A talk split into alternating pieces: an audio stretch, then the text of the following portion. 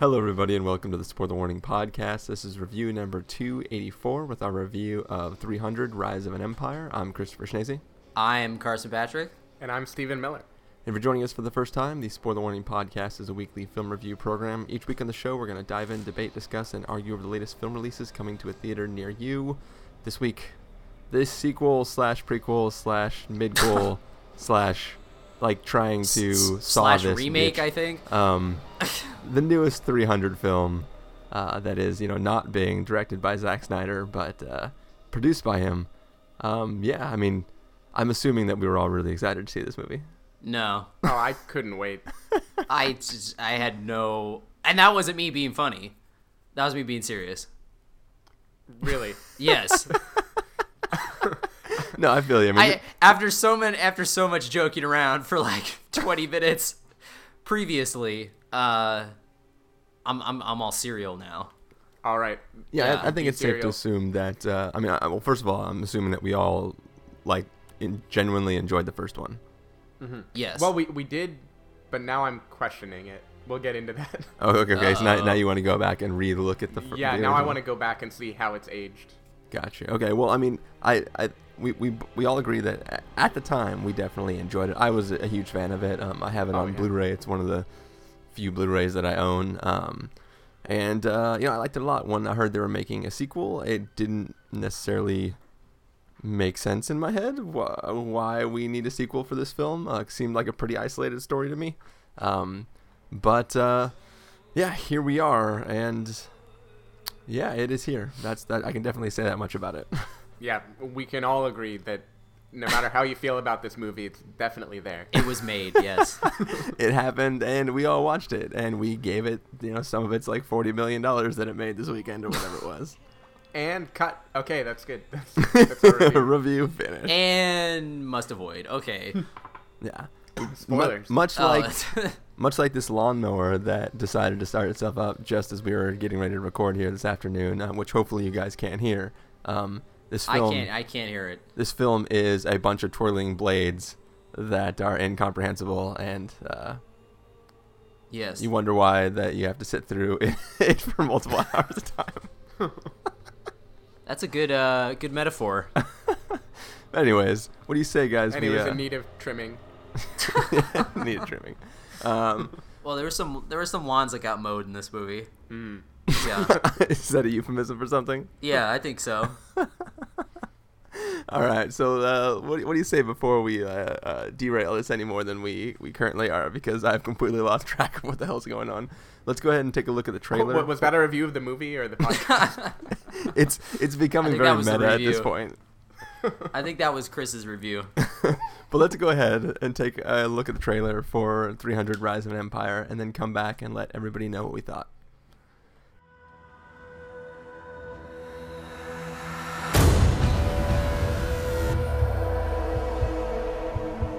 the ecstasy of steel and flesh, sweat of muscle and rage.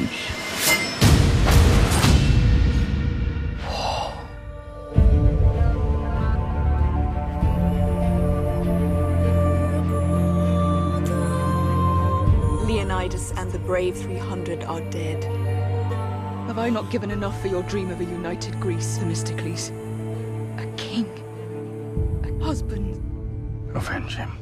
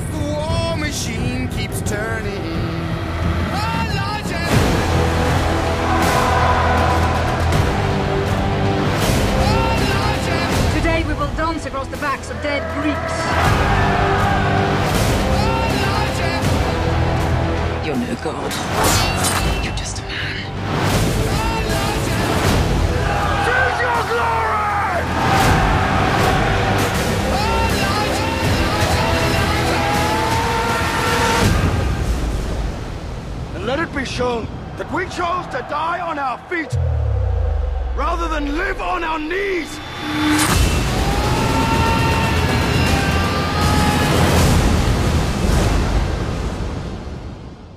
All right, so that was the trailer for 300 Rise of an Empire. Um, yeah, so this is a strangely compiled film. Uh, basically, Good luck explaining the plot. Yep. Yeah, I'm excited to hear. Yeah, this will be we have the events of 300, which was, you know, Leonidas, you know, bringing a group of 300 people trying to hold off the Persian Empire, basically attacking them um, in this place called the Hot Gates. And it's like, wow, how can these 300 guys, like, hold off, like, thousands and thousands and thousands and thousands of guys? And uh, spoilers for the th- film 300, they can't. Um, they all end up dying. Uh, so this film takes place before, during, and after the events of the original 300. It starts with about an hour long explanation of like some fight that we don't technically really get to see, and how that really pissed off this uh, Persian dude, and now that led to the events of 300. And now that all the 300 people have died, uh, maybe that will be the rallying cry that will get you know all of Greece to come together to help try to stop the Persians. And uh, yeah, a lot of slow mo, a lot of uh, CG blood, and a lot of you know boat naval warfare happening in this film. And uh, if and, you and chose other naval warfare. It was as thrilling as Master and Commander. Was that a was that a diss? Yeah. that movie was badass, dude. That was more badass than this movie. well, that that that is that is neither here nor there. Um, That's true. Yeah, thanks for that one, Stephen. Um, but why don't you, Carson, start us off and uh, let us know if there was a single part of this film that worked for you in any way. Well, I will give you a C plus for trying to explain the plot of this movie. uh, that was uh, probably as good as it's gonna get. Um, So C I- plus is as good as it's gonna get. yes, exactly. What what kind of curve are you grading on? I think. Uh, I mean, I I mean, if, if we're grading on the 300 curve, he should get like an A plus. probably yeah. um, yeah. Uh, well, first I'll say that uh, I- think um, I don't think Zack Snyder gets enough credit for the first 300. I think that uh, I think that movie, you know, was a first for many reasons. Uh, one, it really put him on the map, and two, I mean, he created a whole new style uh, for this type of genre, and uh, it, you know, it was like it was like the Wachowskis with Bullet Time, or uh, James Wan with uh, the hyperkinetic Saw, uh, you know that that whole uh, style. Yeah. Uh, you know, th- he really created something that has been uh, thoroughly ripped off since. So uh, the fact that we're getting a sequel seven years after the fact is, um, you know, it shows up. It's late to the party, and now it feels just like a clone of 300 instead of a legitimate sequel. And the way that they chose to do uh, the sequel, uh, I don't know why they did because it doesn't really make a whole lot of sense. And uh, you know, it, it kind of goes along with the the Patton Oswalt joke about like I don't really want to know where the things that I love come from. Because there's Jon a lot. Voight. Yeah, Jon Voight's balls.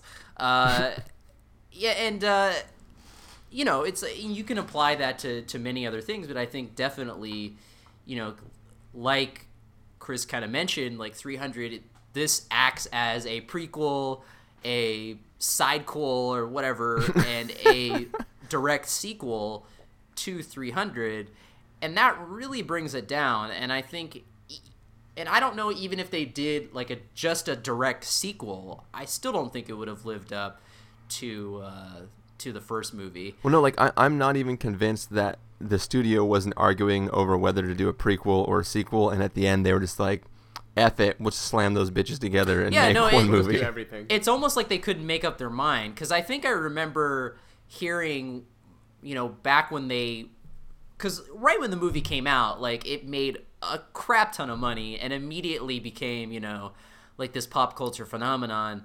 And uh, I mean, again, another first for this movie was that like it established the beginning of March as a tentpole release, like that.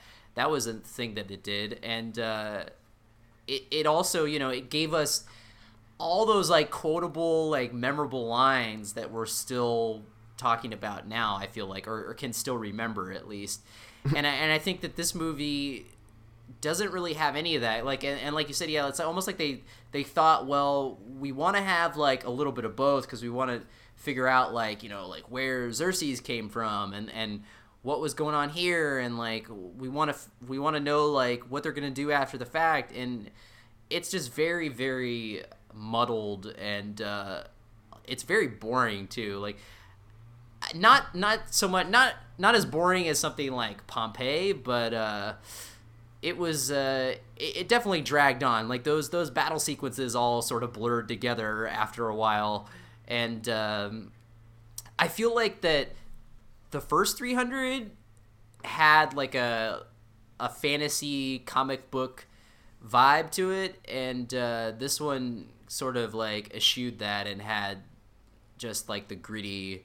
It's almost it. It almost felt like 300 was the or this was like a remake of 300 more than a an actual sequel or whatever.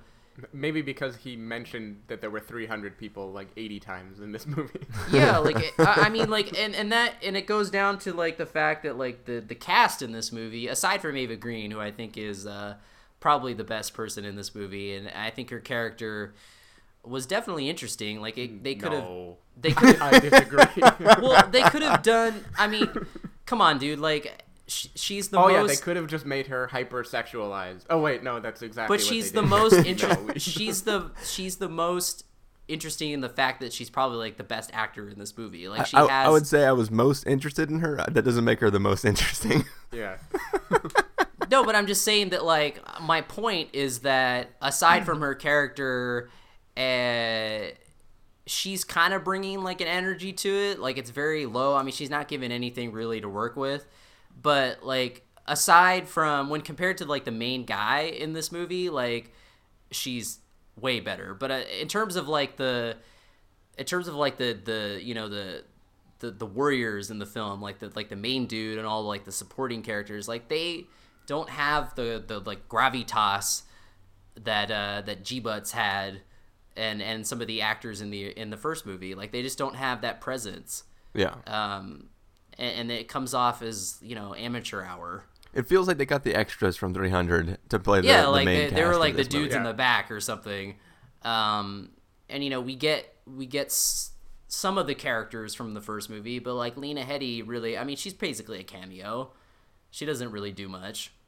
And uh, the one dude with the the one eye, like he does, he's also like just cameo. It's almost as like, oh hey, remember these guys? Here they are again. Well, I, I don't know, man. I mean, half the movie he has to act with one eye, and half the movie he has to act with two eyes. I mean, he really is playing two roles. You got to give him some Yeah, credit it's for that. pretty difficult. Yeah, but I mean, if you look I back heard on the, he's a method actor and he if kept you- one eye closed the whole time.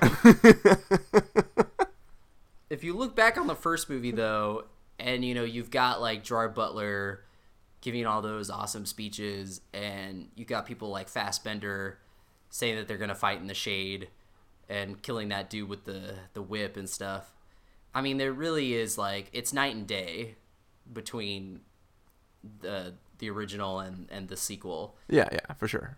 yeah, and and I think uh, I think I, I guess you know Eva Green's character could have been something a lot more. She's given like zero to do, but in a movie that's pretty lame all around, at least she comes out somewhat okay. But uh, I mean, I was just trying to like grasp onto anything in this movie because well, she she showed a few things to grasp on. uh, yes, uh, but um, yeah, like I, I just think that you know, I, I feel like I didn't hate the movie. I feel like I, I would have liked it more, or I would have rather have hated the movie because at least I would have felt emotion toward it. Like I just felt like the. I had no reaction to it. Like it's one of these other movies that's kind of like The Hobbit, where there's so much effort and so much time and money being put into this uh, this product, and it's yielding like zero results. Yeah. And uh, so I don't know. It's just a, it's a it's a waste of time. Let's just put it that way. All right, well, Stephen, what did you think of this? yeah, so I'll one up you and say I just plain hated this movie. um, So I'm I'm very glad that. Uh, so I just moved to San Francisco, uh, and there's this theater, the Sundance Kabuki Theater nearby, which uh, lets you buy alcohol and good food and stuff and bring it into the theater. Right. And I'm very glad I had an arrogant bastard with me when I, when I had to sit through this thing, because I, for one thing, so my friend and I got in like five minutes late. So you mentioned like seeing boobs at the beginning, and I missed that part. Oh, you missed that? Oh no. The slow I- when I motion came floppy in- boobs for no reason.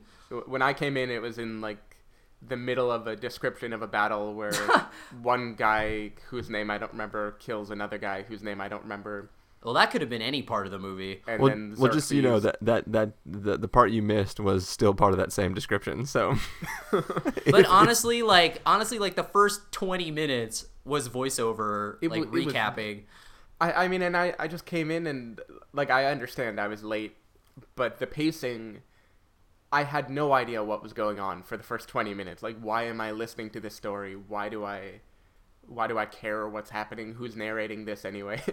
Yeah, I it, was, it was super dull. And I mean, it's just all the whole movie is just so dull. It, it really feels like a uh, like the cinematics of a video game when like when you're about to get to take control of the character.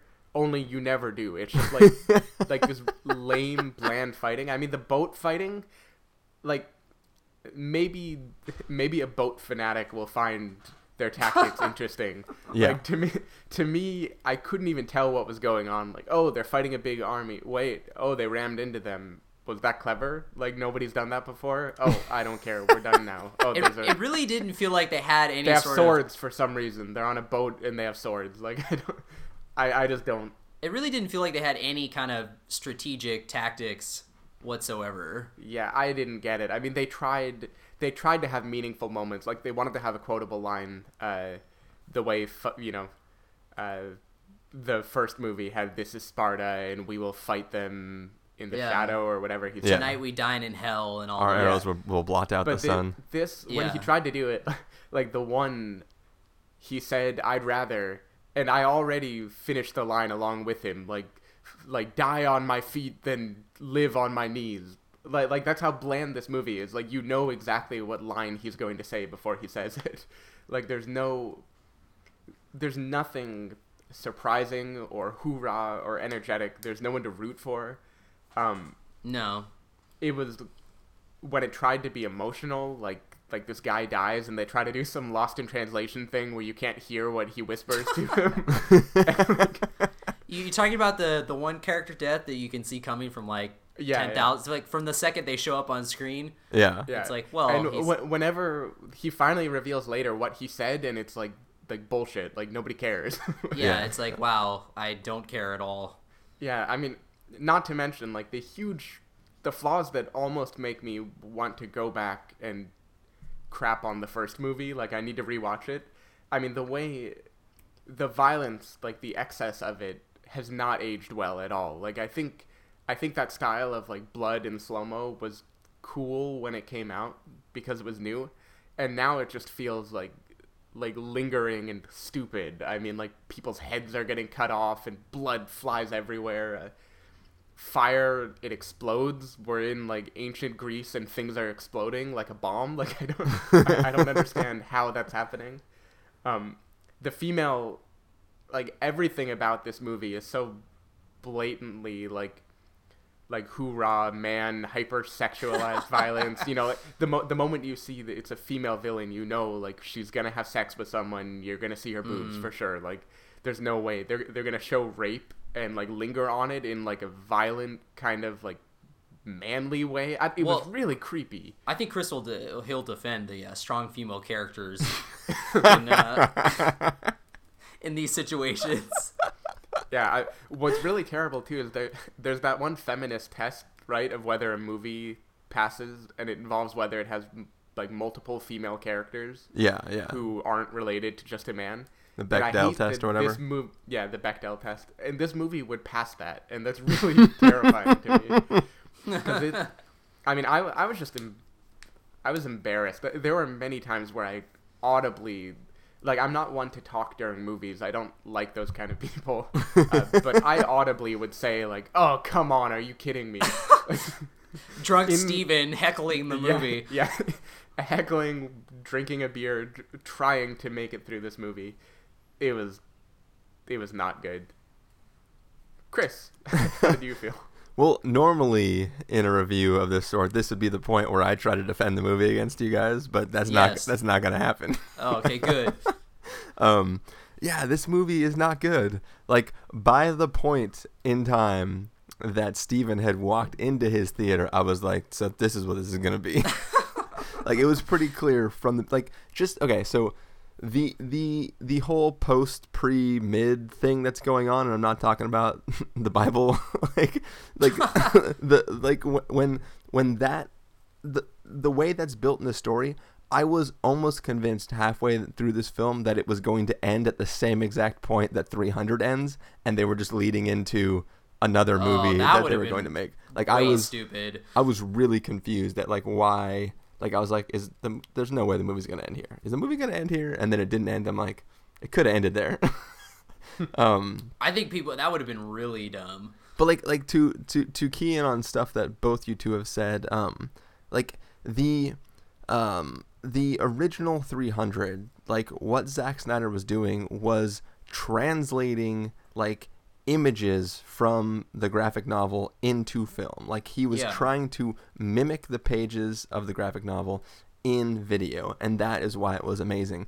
This film looks like they're trying to mimic the screen grabs from a video game, like say Ryse on Xbox One or something like that, where like they're they're they're trying to take uh like the Zack Snyder was doing things, and like you know, you're, like uh, Carson, you were talking about like the the camera tricks and everything they were doing. Like they were setting up scenarios painstakingly that they could film and do like all the speed ramping and like bouncing back and forth between two cameras that are zoomed in at different like lengths and editing that together and doing really incredible stuff.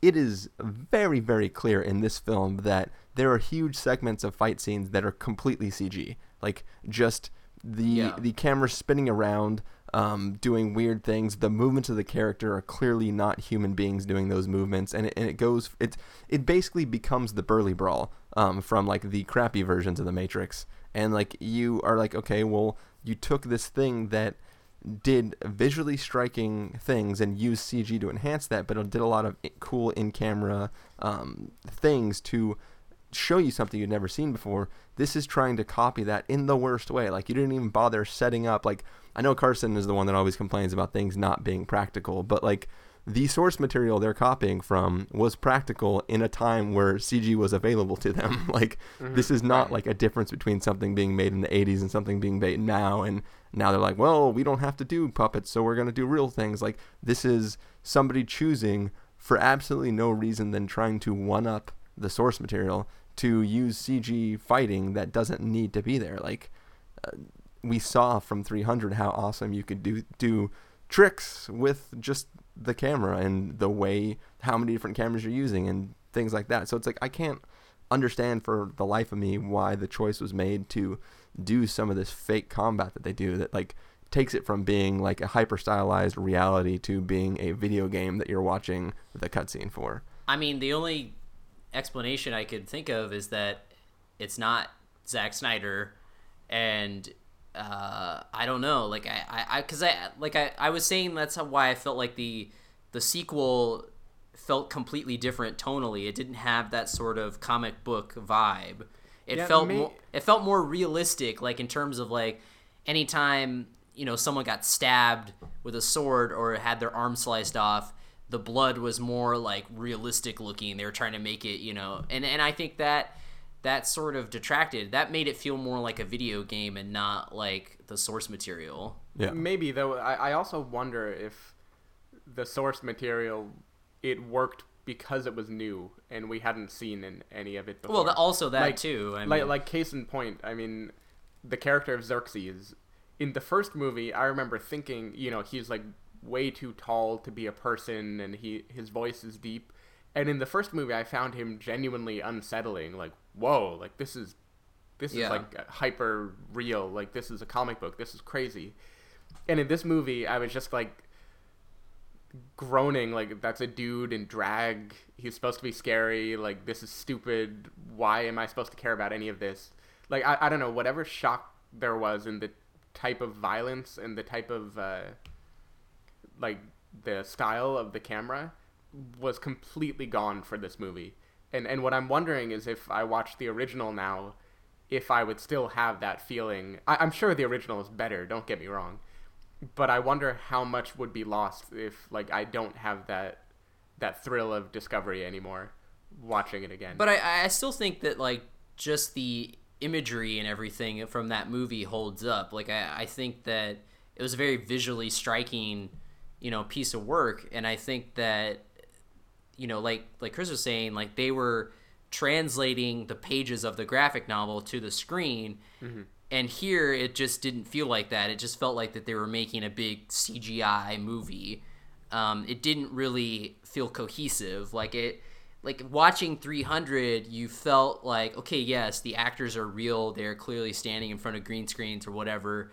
But there was sort of that kind of like dreamy, hyper real nature, and it fit. Like it, it after a while you were watching it and it and it feels real you know like it it sort of becomes uh, you know has this becomes this realistic feeling and in the sequel it just feels like yeah we're just watching people on a soundstage uh, fight in front of a green screen But but it's also like the the scale is completely different in the films too because like in the first one like you know we know it's called 300 we know there's 300 guys that are like part of the Spartan crew and they're gonna go fight like hundreds of thousands of, of, of guys right?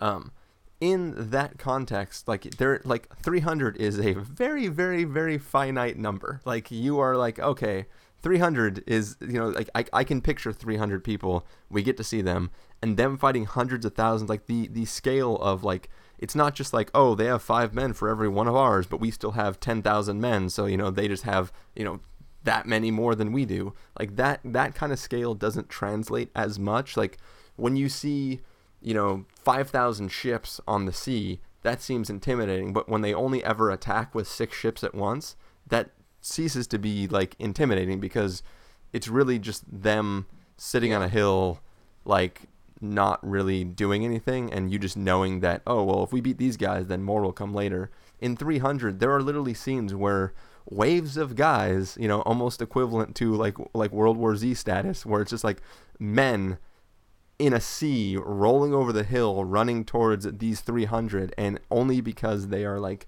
super skilled at battle and super strong can they even like hold these guys off and the fact that they only fight in these like perfect formations that allow them to protect everybody while attacking the enemy like they, when you hear about spartan strategic combat that actually plays out in front of you in a way that you can like understand and comprehend about how like one soldier is protecting the soldier next to him while he's fighting over here and how like they're all working as one unit. In this when you hear about their like this guy is like the most you know brilliant naval strategist that this chick has ever seen like how can they possibly defeat his circle Yeah. like covered wagon attack force like it Yeah. it there's no you never really you never really see it come into play like you never really see why what makes him so good at what he does Yeah, yeah. You just see him like, and, and even if I go, oh, that that's right. Like, it makes sense that if you you know form with your sides to them, making an easy target, in the last second you, you pull hit away. boats, they go down. Yeah, like the like. extent that I understood. it's like bumper cars But even even if you're like, okay, I'll I'll I'll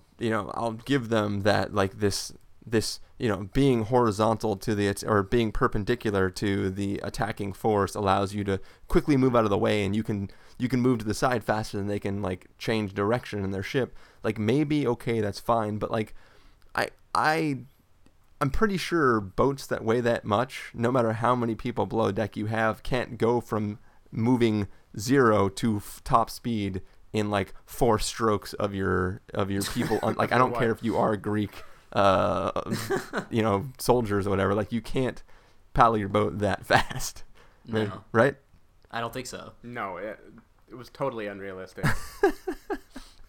it was it was dumb. Not that not that these movies should have realism but i mean come on. No. the, the other thing too is like we've been, we've been talking about how it feels like it's just trying to be a remake of of the original 300 now like in the original 300 you know not that i'm opposed to seeing like glistening male bodies running around all sweaty on screen but like there was at least a context for that whether or not that was true to life the way I understood from the film is that like literally they're just so badass they don't need to wear armor and anything that they would wear would just like slow them down. So they're gonna strip down to as little as possible and just carry a sword, a spear, and a shield, and that's all they need. Like I am totally fine with that. Like I bought into that, whether or not that's true. In this, No, fi- I, I think that's historically accurate. Oh, I think they actually fought without uh, pants. Like they fought naked. And I think they almost. did glisten. I think people talked about that. Yes. well, e- e- either way, like my, my point is that like I'm, I'm totally on board that. That that 100% makes sense to me in the context of what they've taught me a Spartan is. But in teaching me that the Spartans were like that, what they have taught me is that the rest of Greece was not like that. So Yeah. the fact that like all of these Greek soldiers who constantly tell everybody that they're not Spartans, that they're just you know like members of these different places in Greece, like you know we're trying to unify Greece and the Spartans won't fight with us. That's the whole entire frickin' movie, and everybody's happy that Leonidas and the 300 died because that means maybe the rest of the Spartans who weren't in that fight because of whatever reason the oracles gave them not to fight, I forget. Um, that maybe they'll rally behind them now that they're all dead. Like, why are all the regular Greek soldiers fighting almost naked? Like, there is no historical reason or even a context in this film that explains why they're not wearing their classic, like, linen dress skirt thing with like the armor plated chest and like the armor plated shoulders and like there there's no context for them wanting to dress like Spartans like maybe they thought that like well if we take off all our clothes the way the Spartans did we'll achieve the same result as them yeah, dude. It's like when baseball teams put on the retro uniforms to, you know. but but they don't put on the retro uniforms of other teams That's true. that's yeah. the point I'm trying to make Um. I mean, honestly, I couldn't even feel the distinction between the Spartans and the Greeks in this movie. No, I thought all. they they seemed completely the same. oh they, They seem felt different to the me I mean this, the Greeks were clearly terrible Well, yeah, they were they weren't as uh, skilled of fighters. they also but, uh, constantly reminded us that we're just farmers I don't know why they had that. Yeah, that they're, we're but- poets and sculptors. Mm. basically the monuments men were trying to hold out the Persians. that would have been a more interesting movie if uh, like Bill Murray and uh, you know some like just regular schmoes were trying to fight. Uh, a, a We've got to save Plato's works before they're destroyed by Xerxes. exactly. Yeah. yeah, and uh, beyond that too, there's this one scene I just want to talk about real fast that was like we always talk about things that you know seem to bre- defy laws of physics. Like in every war movie ever, there's this point where like the good guys are down some hill from the enemy, and the enemy comes up over a ridge, and then somebody gets really scared and gives a speech, and the enemy comes rolling down the ridge on their horses and come to assault the good guys, right?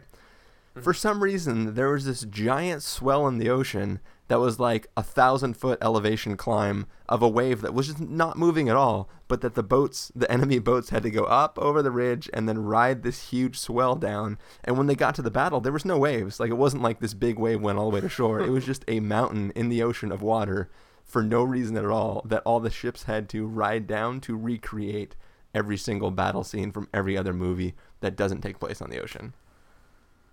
Did, did you guys catch that? No, I Yes. I think I was just wanting to leave by then. I, I caught it, but I, I think for me it was more generally they tried to make boat fighting feel like normal they tried to make it badass. yeah, they, no, they tried to make it feel like regular land fighting, yeah. and it didn't make any sense to me. No, it was at all. completely stupid. What what it looked like is remember back in the old days of like playing Quake or whatever, and you would hack the resource files so that you could like put like the you know one piece of one element into another piece of the game and like basically break the game but make it look silly and you can run around with like a giant eyeball head on your soldier dude. oh, to- totally. Yeah. Ha- Half Life. Yeah, we all did that. Yeah. Dude, Stephen, I know you did something like that. yeah, okay, I did. uh, well, it feel it feels like they like okay, well we have this CG sequence of this battle that goes on, but unfortunately, it, it's on land. They're like, well, why don't you just like swap out the land for ocean and then just run the same simulation? Oh, oh, and you know like these giant siege engines, we'll just replace those with a boat. And uh, yeah, can, can you run that for me? Oh, nailed it. Okay, let's just print that. Beautiful, Send that. beautiful. Can we make the ocean made out of Legos? This other Yes. movie did that. Now that would We're all been about awesome. other movies. Lego 300 movie. I, I I'd watch the shit out of that. I, I think I have to you know I have to give my obligatory uh, statement on the uh, shaky cam in this movie.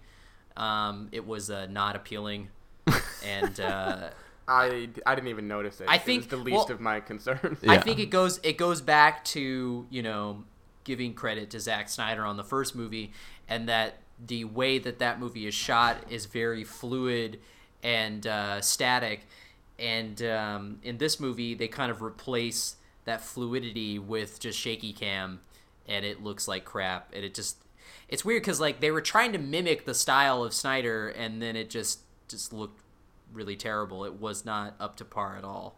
Well, yeah, it's, because they were doing too much full CG stuff. Like, if- Yeah, if, yeah. If you think of in at the end of Sucker Punch, there's that train sequence, right? And it's like this stitched together one take of them fighting in this car. right, yeah, and, yeah. And we saw the unfinished shot, and from that, all the act- actresses in the film in that scene Were were, real, really yeah. there. The camera Yeah. was dancing around them in a in a in a green screen car, and they were actually being thrown against stuff and falling and Right. getting up and doing stuff as the camera moved it was around just them. it was stitched together for when they added it on the CG. Yeah, yeah.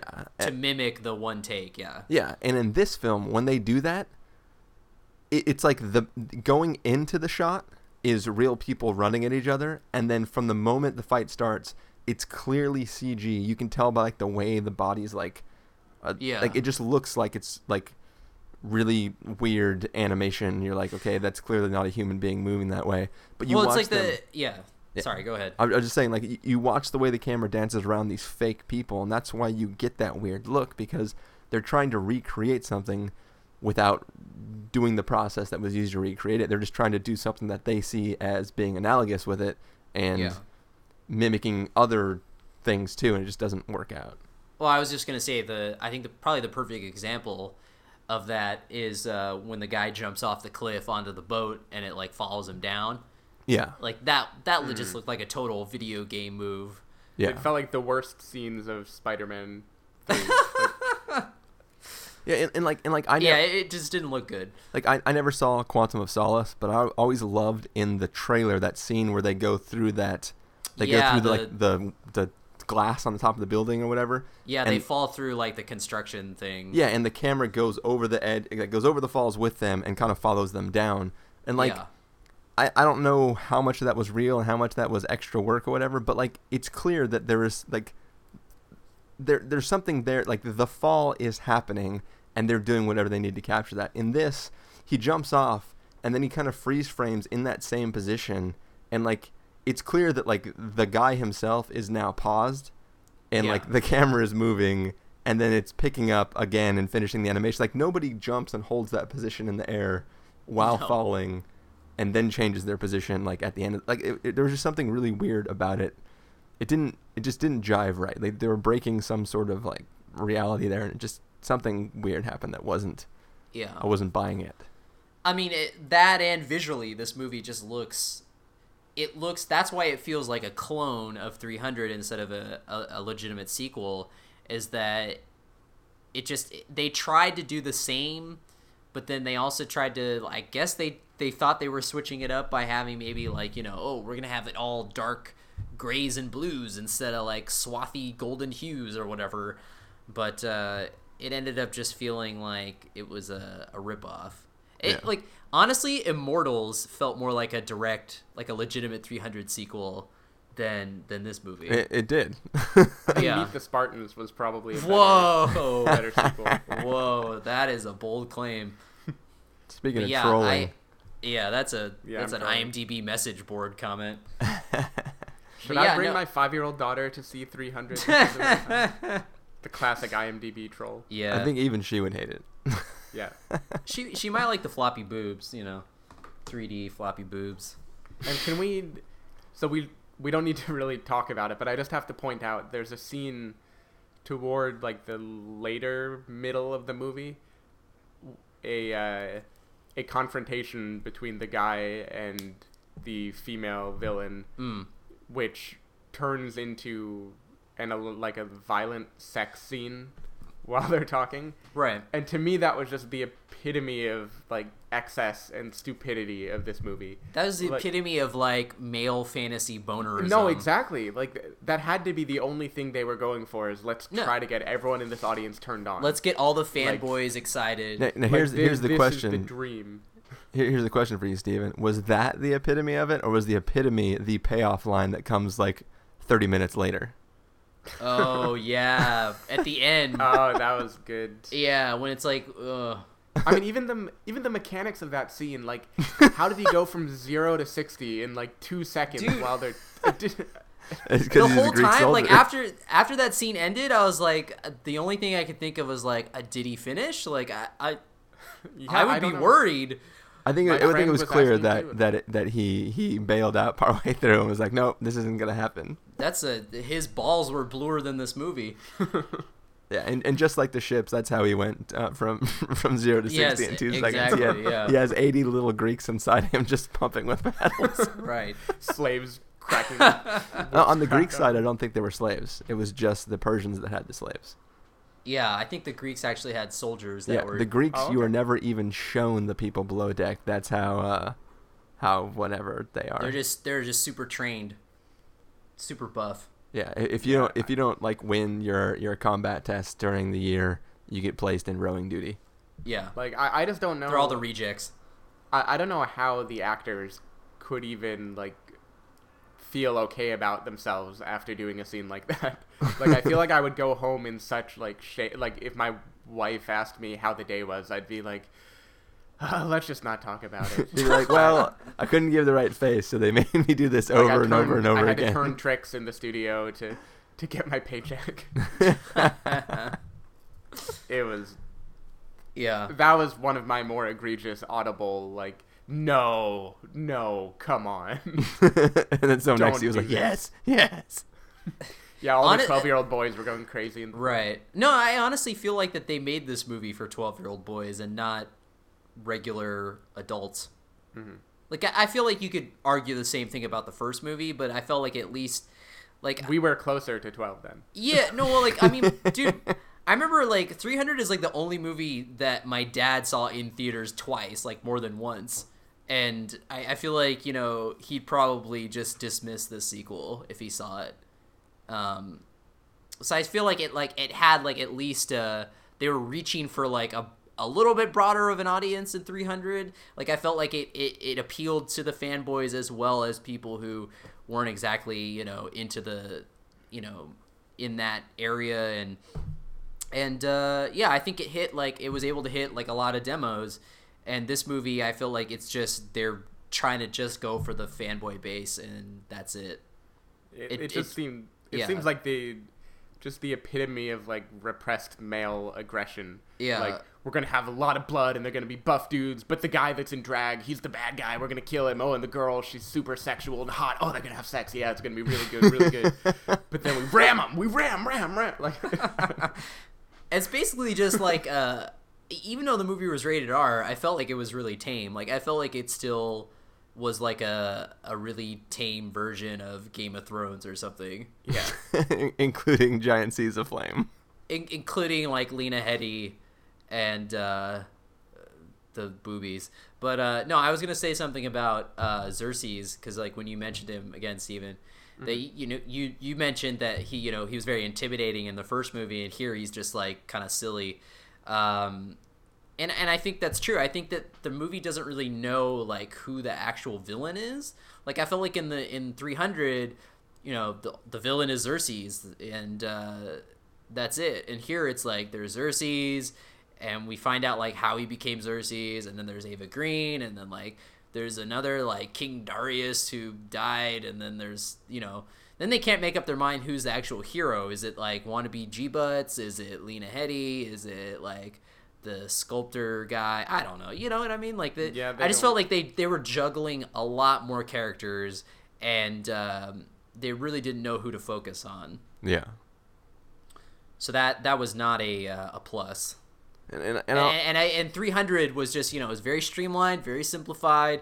You know the heroes are the Spartans. There's 300 of them, and the villains are the Persians, and there's a shit ton of them. And the guy is a crazy god dude and with a bunch of piercings, and he's got like you know an orgy tent with a goat man playing a flute, uh, which I was very disappointed that the goat man did not make an appearance in this movie. They could have used some goat man playing the flute. well, they, we they could only get Quasimodo action. back. Yeah, we got Hunchback Man back, but uh, none of the other like weird creatures or anything. And that's again, that's why I felt like the uh, it didn't feel like it had that fantasy element in this movie. It, it, it felt like they kind of stripped that away to be like, ah, this is real, like boats, really slamming into each other. Uh, it's like, no, dude, you're not Game of Thrones, and uh, yeah, You know, you know what else is kind of. I'm just stupid? gonna stop there, like how he stopped in the sex scene. Well, like you know, and I just realized too that um, you know, supposedly, you know, our our our supposed hero is this genius strategist um, when it comes to uh, you know combat and stuff. And the way I see it, uh, Combat? Did you say combat? Okay, combat, combat. combat. Okay, okay. easy, combat. Carson. Okay. Um, but the way I see it is when you have, okay, so in the first film, you know, there was 300 guys versus hundreds of thousands of men. Okay, so their strategy was to take them at the hot gates, which is an area where there's this very narrow passageway where they, you know, you know, you can take 100,000 guys and try to throw them at the hot gates, but the problem is that you know only a subset of those people can be actually technically fighting at any one time because there's literally not enough space. So in this film, we have a small army of Greek soldiers. They're more than 300, but uh, compared to the enemy, th- they might as well be 300. Rather than take your 50 boats and travel out to sea to take on 5,000 boats, why wouldn't you just stay on the shore where you can only land, say, 20 boats at a time and then fight them on land? I don't. I don't even understand the idea of boat fighting. Like I said before, it just doesn't seem like it, it would it end doesn't well seem for like either it's the right way to fight. Yeah. I, Yeah. I, I I don't. uh, We need a, a like a Greek historian to, to call in and, and tell us why that plan would not be sound. Yeah, Yeah. we'll ask him about the horse riding on the boat and Yeah, How that that's went down. possible. Also, we should ask them if uh, the Greeks did dress like that, or did they just uh, do it for the movie because they wanted to have more Oh, they Oh, def- we should shirt, ask them if- shirtless men. they definitely boats didn't dress like that. explode in the water if you throw a torch at them. Well, it was covered in tar, so Does tar explode? Uh, The the boat the boat didn't explode. It was the turtle backpack with the explosives in it. Oh, that's right. okay, yeah, yeah, that's that's, right. Yeah. She shot the arrow on the. It was basically remember the in uh in the two towers when like they kept like trying to you know 9/11. fight off. they kept trying to 9/11. Is that what you said? Sorry, the two, the two towers. Uh, uh, Lord of the Rings. Yeah, Yeah. Uh, yeah. Not not remember me. that's a callback. That, that was a callback to a conversation you weren't privy to. uh, here I am trying to be serious, and here you are derailing It's an inside joke that only the three of us. and I didn't even pick up on it. That's the best part. Uh, Um. Anyways, Helm's Deep, and then the guys running, and they're trying to explode the wall so that the soldier. You know what I'm talking about. Yeah, yeah, Yeah, I got, yeah, I yeah. gotcha. like- Legolas was surfing down the stairs. Yeah. How can we forget? Yes. I think that's the description of every. That's that's a description definitely of the all of his movie. all of his scenes in The Hobbit is him surfing on stuff. Yeah. CG Legolas surfing on stuff. Yeah, that's pretty lame. I like uh, practical Legolas better. Yeah. I like Practical Kate from Lost better too. I prefer Elizabethtown Legolas. Fiasco Legolas. I, I like I like Fiasco Legolas too. Yeah. all right. Well, are we done with all our inside jokes? Okay, wait. So what was Chris gonna say, or Yeah, were well, you we- done? What? No, you were you were just saying that they do a similar thing in the Battle of Helm's Deep. In Helm's Deep, yeah. Yeah. Yeah, yeah, I was saying that it's not completely unreasonable that a guy wearing some sort of like bomb type backpack could have Yeah. it set off by a flaming arrow. Yeah. Sure, Although I don't think it would have been like because this Eva was like a mushroom cloud. yeah, Eva Green totally does like a she totally does like a cool cool people don't look at explosions. She like turns around while it's like you know mushrooming behind her. Yes. Boom. all right. Well, Well, I think we kind of petered out. should we uh much like our hero Our our Roman soldiers are are getting tired. All right. So Or what you- Greeks, I guess they're Greek. I you know whatever. They're all the same. uh, that's yeah, the same difference, right? yeah, Yeah, same same same thing. thing. You know. Romans have arches, Greeks have gods, but they're basically the same people. Yeah, they're, They're the both- same. They're both buff, glistening. you know, Yeah. Same people. All Yeah. right. Well, before we get too crazy here, let's go ahead and just get to um, the verdict, which I'm sure everybody, if you're still with us, can figure out where we're going to go with this. But Carson, must see, recommend with a caveat, wait for untold pass with a caveat, or must avoid. Uh, I can't really give it anything more than a must avoid. I think that uh, the first 300 was just like a totally badass. Like you came out feeling like a man, and you know it's it's like when you wake up in the morning and you got like the morning wood that can cut diamond, and then this movie. Oh boy. this movie is just like a flaccid, just dysfunctional waste of We're time. rising to the level of the movie. It was just a rise of the empire. It was not. Um, so yeah, it just it really is not. Like I said, a lot of effort being put into it, yielding zero results. Yeah. So Sort of like Eva Green uh, inviting what's his face onto her boat. yeah. a lot, lot of effort for not enough results. yeah, yeah, no results out of that. Yeah, unfortunately for him. Unfortunately for both of them, I'm sure.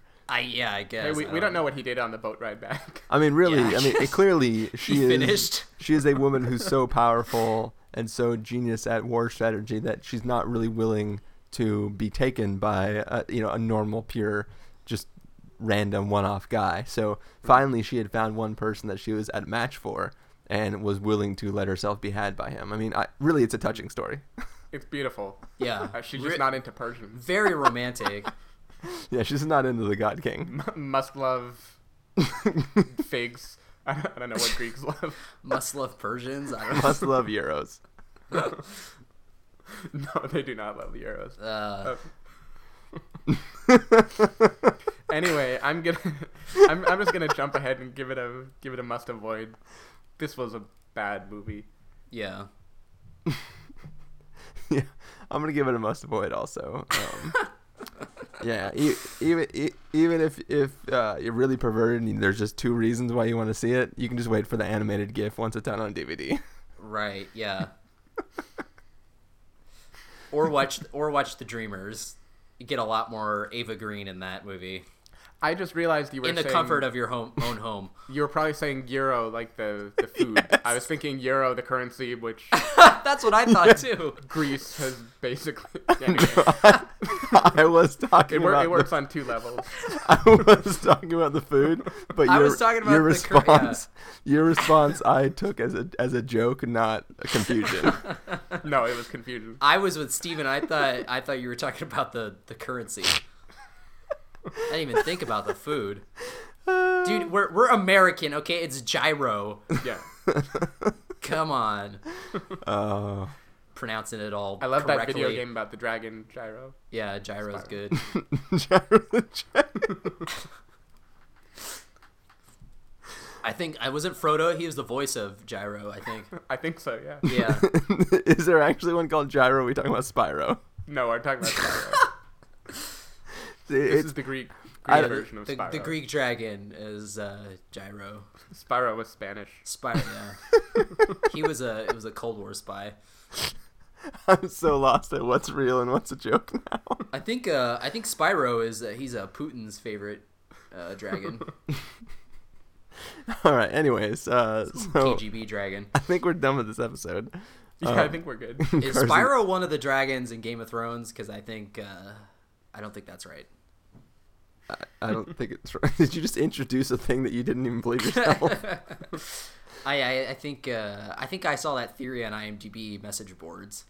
That- And, Were there uh, were there yeah. like sea monsters in this? By the way, what were those? Well, I think I think that was I think a it was him like hallucinating or something. yeah. Okay.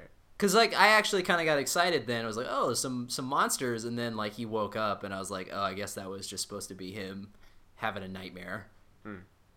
Uh, I would have preferred if there were some sea monsters amidst the uh, the boat battles. Yeah. I think Eva Green was the only one that experienced the sea monster. Zing. Yeah. Just really got a taste of that of his uh, gyro, gyro thrust. Let's just call it quits. it's not even a joke anymore, Carson. Uh, all right. Where can I'm- people I'm- find you, Carson? I'm gonna I'm gonna take it to the edge and kill it. All right, Stephen, where jump off like jump off like the guy who jumped off the cliff onto the me- boat. Go to Twitter s David Miller. Other things s David Miller. Yeah, we're good. I don't Goo- need to just say Google mine S. David it's- Miller. I, you know, I have one. It's not existent, so whatever. All right, people can find me at ChristopherInRealLife.com or Twitter.com slash ChristopherIRL. You can find the podcast over to SpoilerWarning.com where you can get all the back episodes of the show. You can follow us on Twitter at Twitter.com slash SpoilerWarning to figure out when these episodes go live, or like us on Facebook at Facebook.com slash The. If you want to get a hold of us directly, you can send an email to fans at TheSpoilerWarning.com or you call and leave us a voicemail at 760-575-4TSW. That's 760-575-4879. Music for this episode will come from the soundtrack to 300 Rise of an Empire, and hopefully you're enjoying that more than we enjoyed the movie. And uh, yeah. So You guys remember? You guys remember the uh, the first trailer for 300, the the first movie? Like I, I think uh, they used that uh, Nine Inch Nails song. Like that's definitely an example. I know we've talked about like you hear songs that are in trailers or movies, and like after that you only think of that movie. Like uh, in Walter Mitty, like the Monsters of Men song. I Yeah. can only think of Walter Mitty trailer, or uh, Arcade Fire and Where the Wild Things Are. Uh, I think that that song, that Nine Inch Nails song, was used so perfectly in that trailer. And it just, I don't know, it just it just became one of those things where it just became instantly recognizable, or synonym synonymous with uh, slow mo epic fighting. I think Nine Inch Nails was always kind of synonymous with that, though. Well, But they, I'll, they uh, do. If you think yeah, back to like watch the it. all like awesome trailers, like even Watchmen. Watchmen used Nine Inch Nails song, didn't it? Uh, no, they used that. Uh, it's a Smashing Pumpkins song. Oh yeah, yeah. Three Doors Down is Yeah. synonymous with army recruitment videos. Tool is synonymous with uh, with uh, Resident, Evil. yeah, and uh, Underworld. Any of those movies, I guess. well, there was Hall also the synonymous with uh, sleeping with Zooey Deschanel. Yes, exactly. But there, there was though they the, the Nine Inch Nails song that was used in the uh, Terminator Salvation trailer, which like made for That like, was- that one was of my good, favorite too. trailers of all time. That um, yeah. connected to one of my least favorite movies of all time. Talk about creating a badass trailer, and then the movie was like, wow, opposite. Yeah, Yeah, I forgot about that trailer. That was actually pretty good. At least this movie didn't have an awesome trailer that confused us. into No, thinking it was gonna be didn't. Yeah. No. All right, Oh. well, uh, guys, what do you say we take off then? All right.